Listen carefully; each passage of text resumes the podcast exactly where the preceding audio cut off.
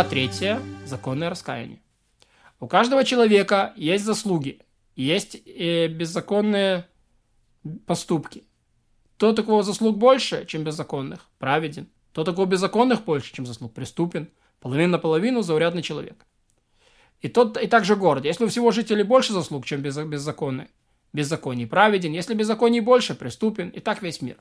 Человек, у которого беззаконий больше, чем заслуг, тотчас же погибает преступности своей, как сказано, по множеству беззаконий твоих. И так же, как город, чьи беззакония превышивают заслуги, также, также пропадают, как сказано, множество воплей злодеяния Содома и Моры. И также весь мир. И если беззаконие многочисленное, то тотчас, его разрушает, тотчас же разрушается, как сказано, увидел Господь, что велико зло человеческое. И взвешивание происходит не по числу заслуг и беззакония, а по их размерам. Бывает, что вес некой заслуги равен нескольким беззакониям, как сказано, за то, что найдено э, за ним нечто хорошее. И бывает, что вес беззакония равен нескольким заслугам. Как сказано, один грех уничтожает много хорошего. И взвешивание происходит согласно знаниям Бога, знающего все, Он знает, как сопоставить заслуги и беззакония. Кто сожалеет об исполнении заповедях и подвергает сомнению заслуги, думая, в чем мне помогло их исполнение, лучше бы я их не делал, теряет все, не упоминает ему никакой э, заслуги. Как сказано, праведность праведника не спасет его в день злодеяния его. И речь здесь идет о том, кто подвергает сомнению прежнее. Как взвешивают заслуги и беззакония человека в час смерти? Так, кладут на чашу весов прегрешения каждого против его заслуг всякий год в праздничный день Рошашана. Тому, кто был праведен, тот час выносит окончательный приговор жить. Тому, кто признан преступным, тот час выносит окончательный приговор умереть. А тому, кто оказался перед в середине, откладывается ему даем кипур. Если раскаялся, вынесут окончательный приговор к жизни. Если нет, окончательный приговор к смерти. Трубление в шуфар в Рошашана – закон, установленный Писанием. И все же оно несет в себе скрытый смысл, как бы говоря, проснитесь спящие, скиньте дремоту дремлющие, исследуйте деяния свои, раскайтесь, вспомните Создателя своего. Вы в тяготах времени забывшие об истине. Весь год пребываете в заблуждениях из-за суетных забот, которые не, про... не приносят ни пользы, ни спасения. Обратите внимание на души свои, исправьте стези свои, уловки свои – Пусть каждый оставит свою дурную стезю и помыслы свои, и помыслы недостойные. Поэтому каждый человек на протяжении всего года должен считать себя наполовину осужденным, наполовину оправданным. И так же, как весь мир, наполовину оправданным и наполовину осужденным. Каждым грехом склоняет человек свою чашу осуждения, чашу всего мира, ведет к всеобщему разрушению. Каждым заповедям дело склоняет человек свою чашу, и заповедным делом склоняет человек свою чашу оправдания в чашу и чашу всего мира, ведет к всеобщему спасению и избавлению. Об этом сказано «праведник – фундамент мира».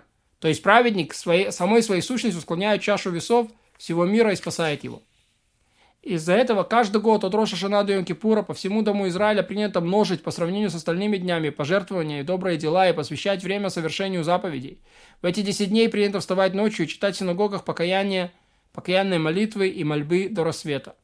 В час, когда сравнивают вес беззакония человека с его заслугами и не принимают в расчет грех с которого начал, и второе только с третьего и дальше. Если беззаконие от третьего и дальше превышают заслуги, то два первых беззакония присоединяются и судят его за все.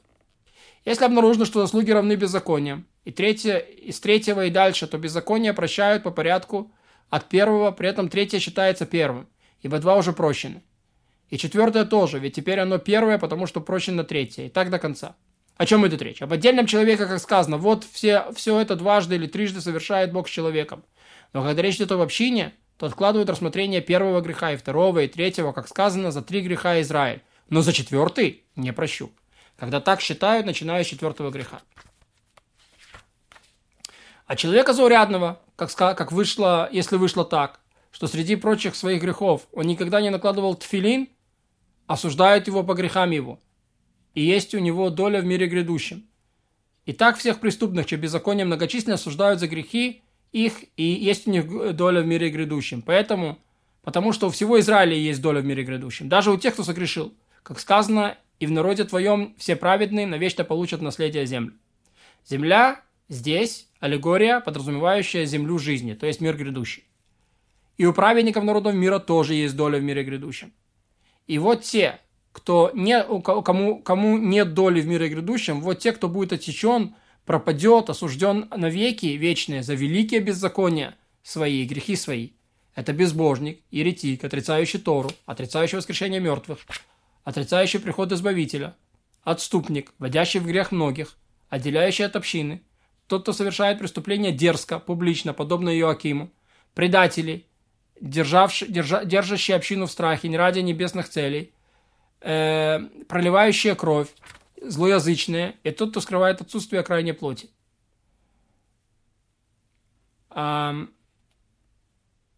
пятеро называющих безбо... называются безбожниками. Тот, кто утверждает, что не существует Бога и нет правящего миром. Тот, кто говорит, что есть правящий миром, но их два или больше. Тот, кто говорит, что есть один владыка мира, но он телесен или наделен обликом. И еще тот, кто говорит, что он не единственный первосущий создатель всего, и еще тот, кто служит иному божеству, чтобы оно стало посредником между ним и владыкой миров. Каждый из этих пятерых – безбожник.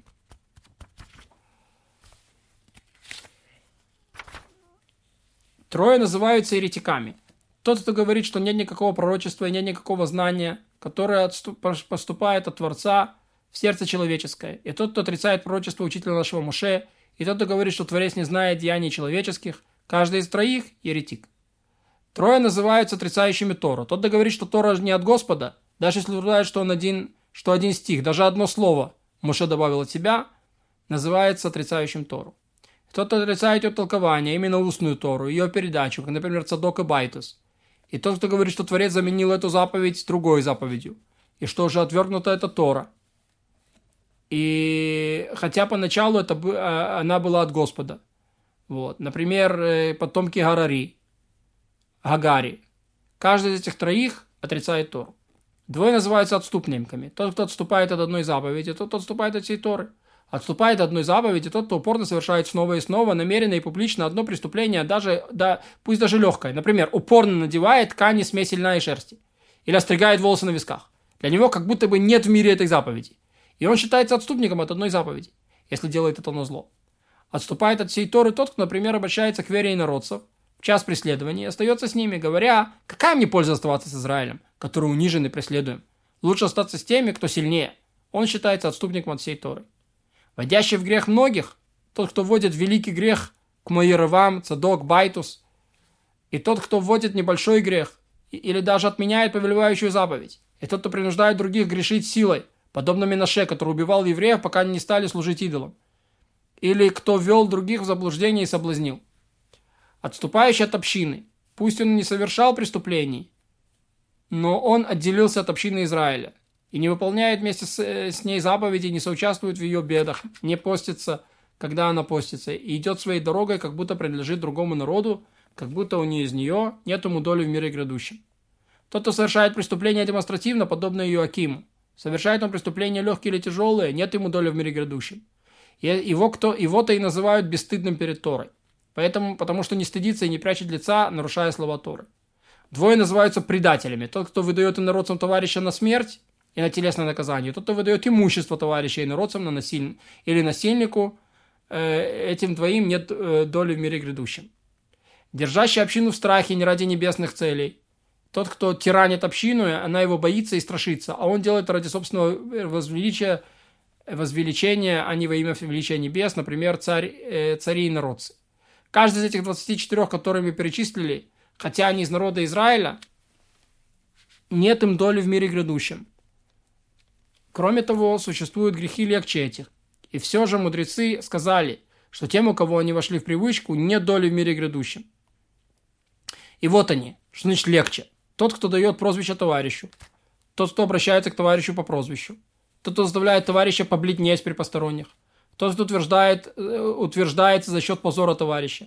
Тот, кто пренебрежительно относится к мудрецам. Тот, кто пренебрежительно относится к своим учителям. Тот, кто презрительно относится к праздникам. Тот, кто оскверняет святыни. О чем речь идет, когда говорят, что каждому из этих нет доли, у каждого из этих нет доли в мире грядущем, если умер, не раскаявшись. Но если отошел от своего злодейства и умер в раскаянии, то, то он из тех, кому принадлежит мир грядущий. Ведь ничто не устоит перед обращением к Создателю в раскаянии. Даже если всю жизнь отрицал фундаментальные основы, а в конце раскаялся, есть ему доля в мире грядущем, как сказано, «Мир, мир далекому и близкому, сказал Господь, я исцелю его».